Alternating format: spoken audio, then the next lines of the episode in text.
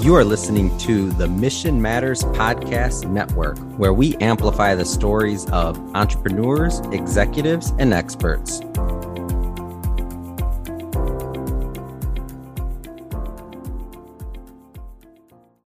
Hi again, everyone. Paul Lange from Disciplined Trading Strategies, this week's podcast. I started off telling you this may be a little boring. I don't like to over promise ever. This is about trading timeframes. However, trading timeframes has different layers. There's an introductory concept about what timeframes we trade. Even in there, there's going to be some introduction for newer people, but then there's going to be some warnings about some timeframes, some misunderstood timeframes. And also, timeframes encompasses probably the single most important part about understanding technical analysis. Not what time frame you're on, but how they interact. So let's begin. I want to remind you these come out every Thursday by me, and the general topic is what matters in trading and investing. This is number 17, so you have a whole bunch of others to look at if this is the first one you've listened to. And be sure to subscribe if you like this, wherever you're listening, so you get notification of the new ones coming out. There are four slide notes that go along with this, and you can glance at those if you want to, if you're not driving around somewhere. First of all, is kind of the terminology, if you like. I'm going to start off with the term day trading because that's easiest to understand.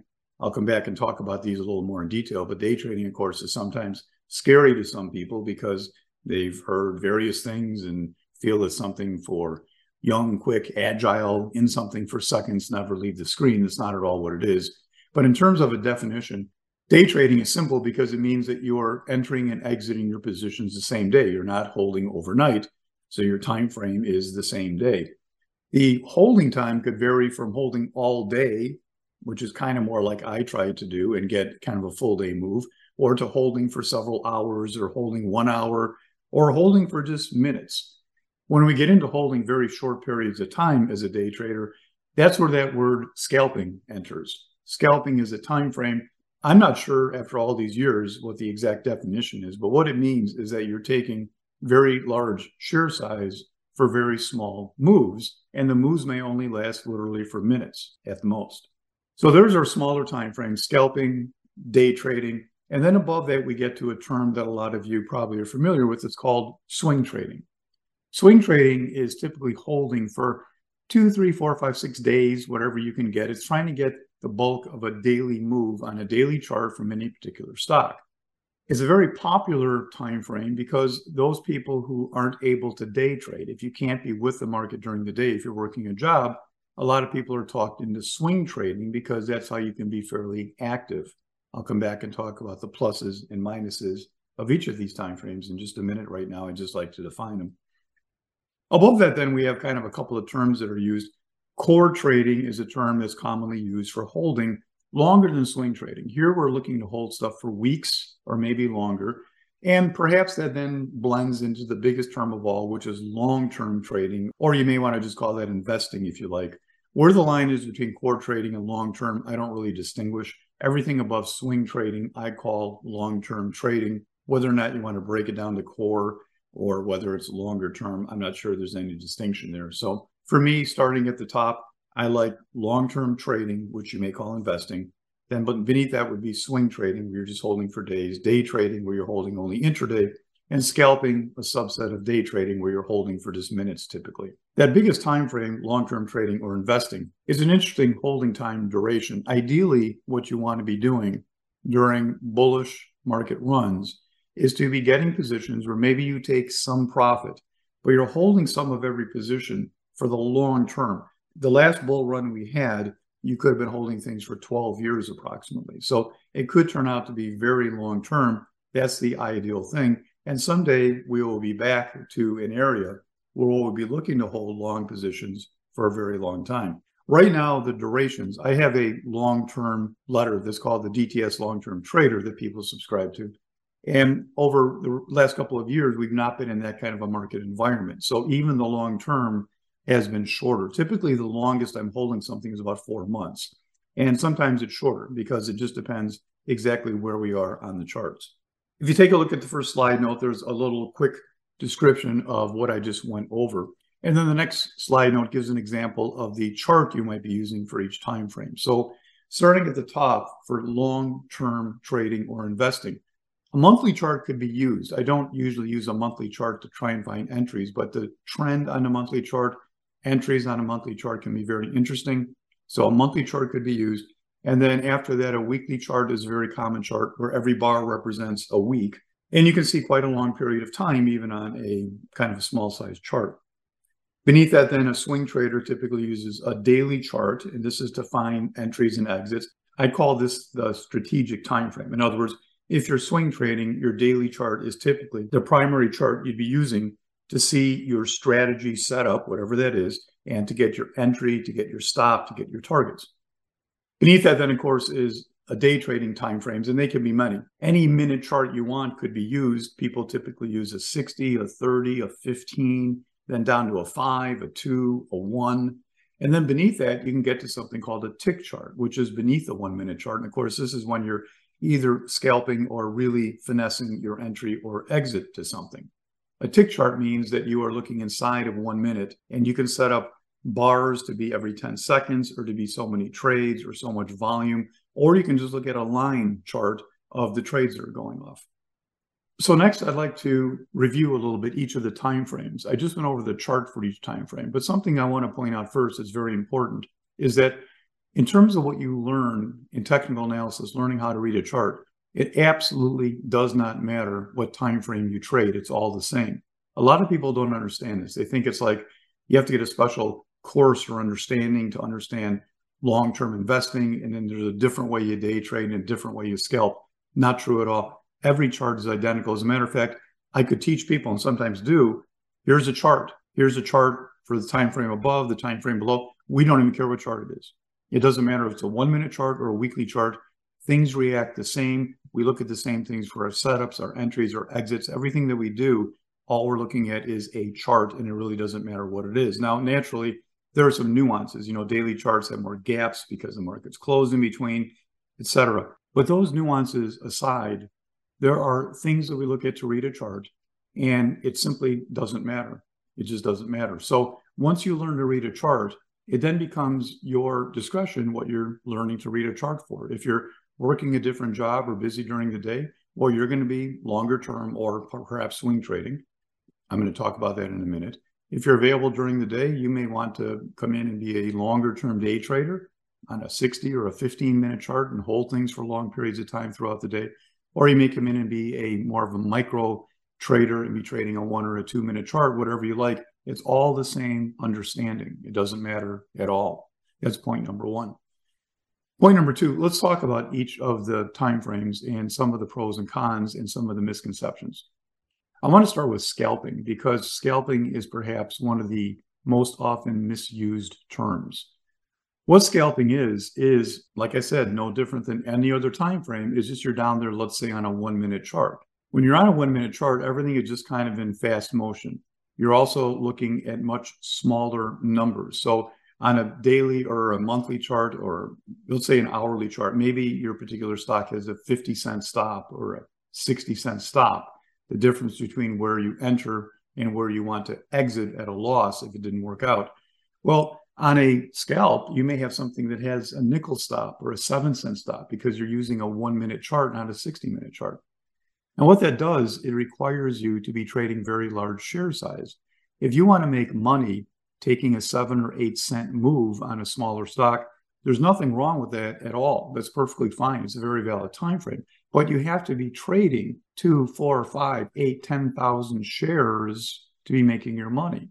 So, issue number one, you have to be trading certain stocks that allow you to trade that share size. There are many that do. Stocks like Ford and BAC, you can buy any share size you want practically. There's there's frequently a hundred thousand on the bid or the offer at any time. You could buy ten or fifteen thousand shares and not even be noticed, and then you make your your seven eight cent move. That's some real money, and that's how you do scalping. That's what it's for, and it's great. Where the term is misused a lot is when a trader is perhaps trading a 15 minute chart or something and has a 40 cent stop and is trying to get a 40 cent move on the first move. And then the stock goes up 10 or 12 cents and then starts to pull back. And they say, well, I'm just going to take this little bit of profit and scalp it out. Well, that's not scalping. That's just really, really poor trading. You'll never make money doing that. Scalping means that you're making You're getting paid, you're getting your salary, your daily salary from getting that smaller move. And you have to be set up and sized appropriately to do that. If you want to scalp, it's the same technique, same strategy as any other chart once you learn technical analysis. But like you would do on any other chart, you sure size it fully for the stop that you're using, such that if that stop hits, if the six, eight, 10 cent stop, whatever it is, you're going to be losing the max amount of money that you have decided to risk on a trade. So scalping, good. People who often say they're scalping it out are just taking chicken profits because they don't know how to manage. Next time frame up, let's say day trading in general, above scalping somewhere. Day trading to me, as I talk to people all the time, is a very misunderstood time frame. People are afraid of it.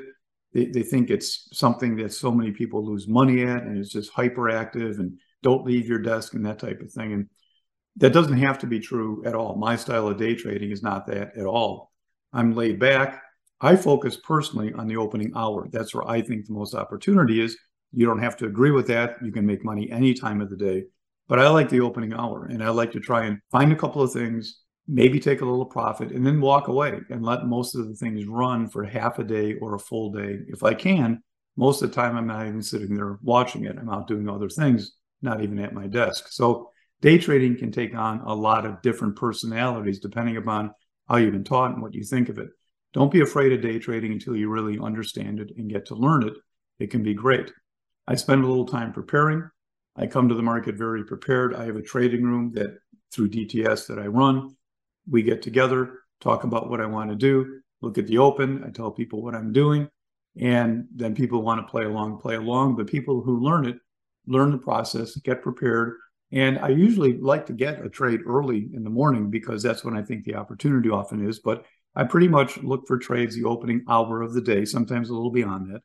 And then I come back to manage. Some days we come back, we maybe look for something else at lunch, depending upon the market pattern and how things are setting up.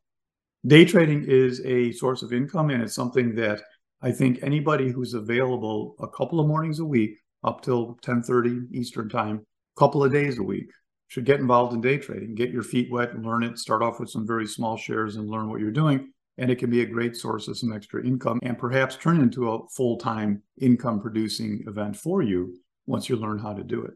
So day trading, great. I gave my first warning about scalping if you do it the wrong way. My second warning is going to be about the next time frame up, which would be swing trading. That's where you're on a daily chart and you're holding for two, three, four, five days, whatever you can get out of a move. Now, in general, I don't have a problem with swing trading, but I do have a problem with it the way most people do it and the way they're taught and the way they end up evolving to doing it. Swing trading oftentimes is really pushed by your broker because if you're not able to day trade, if you're not available at all during the t- trading day, the only way to be fairly active is to swing trade. And what people typically do is come home from work, look at the charts, decide what entries they want, and then take entries on orders that they place before they go to work based on the daily chart and then set their stop, etc. Using the daily chart to swing trade is not very productive. I think it's not even worth doing. I know that's not what most people will tell you, but it's probably a very unprofitable experience if you're using a daily chart to enter and to exit and to try and take targets. If you are working full time, I suggest you save your money until you're able to have some mornings free or a couple days free. If you want to swing trade, it's a good time frame, but you need to come in and find your entries intraday, even just the first hour of the day. If you were able to be there the first hour and get your swing trade entries, get them from an hourly chart, learn how to enter properly, learn where to put stops, and also learn how to manage on day two. Most all swing trades that stop out stop out the morning after you get into them because gyrations happen. It's just the way the market works. People get mad, they get out, and then they end up finding that maybe the trade worked. A lot of people are encouraged to be swing trading because of their brokers, because they want you to be active. And if you're not day trading, there you go. They say it's easy, it's not easy it's too difficult for me to even want to do if I couldn't be with the market during the day. Now, if you're with the market during the trading day and you get those intraday entries and or use an hourly chart, I think it's great. That's a great time frame to be looking at. Sometimes people call that hit and run swing trading where you're taking your entries off that smaller time frame. And finally, the last time frame, the, the biggest one would be that long-term time frame, long-term trading, investing. Depending upon your skill, this could really involve a variety of charts. We are, in a sense, really having the monthly chart as kind of a guide. The weekly chart is probably most often the strategic time frame, the one that we're actually applying a strategy to. But I will sometimes very aggressively come down smaller than that for entries to find specific areas. I believe in this style of trading that I have called a moment in time. And that's what I try to find sometimes. So it's a very advanced, aggressive style of doing things, but it does very well if you know how to do it properly. So there are the timeframes and discussions of each one. There are four slide notes with this. If you look at them, there's maybe a little more information there for you or a summary of some of this. But I want to add one closing comment about timeframes. While in a simple view, we all understand that there's different charts for different periods of time, et cetera. But timeframes in general, the other purpose of them, the interaction of the timeframes is perhaps the most single important thing about trading, technical trading. As a matter of fact, my definition of trading, if you will, or at least one of them, is understanding the battle between the bulls and the bears across the four pertinent timeframes. Now, what I mean by that is any one time frame you're trading whether you're swing trading or whether you're day trading or whether you're long-term trading, there are always four time frames you have to be aware of, even though you're trading one, even though your time frame of reference is one of those. The interaction of your other time frames is very important, both above and beneath you. You don't have to have them all aligned. Every time frame doesn't have to be pointing up or in an uptrend if you're long, but the appropriate ones have to do appropriate things for you. And that gets into a very, I want to say complicated, but maybe advanced discussion it comes after you have a good understanding of what we need to see from each chart. But without a doubt, the most common reason for failure on any trade likely is because you're trading against another time frame. There's this interaction when everything's pointing the same way, things go a lot smoother when you're trying to thread the needle and get long in a stock that's downtrending. It's a very difficult job to do. So there you have it, trading timeframes from beginning to advanced. This is Paul from DTS. Until next week, I'll see you the next podcast. Good trading, everybody. This has been a Mission Matters Network production. Listen to this show and browse our entire catalog by visiting missionmatters.com.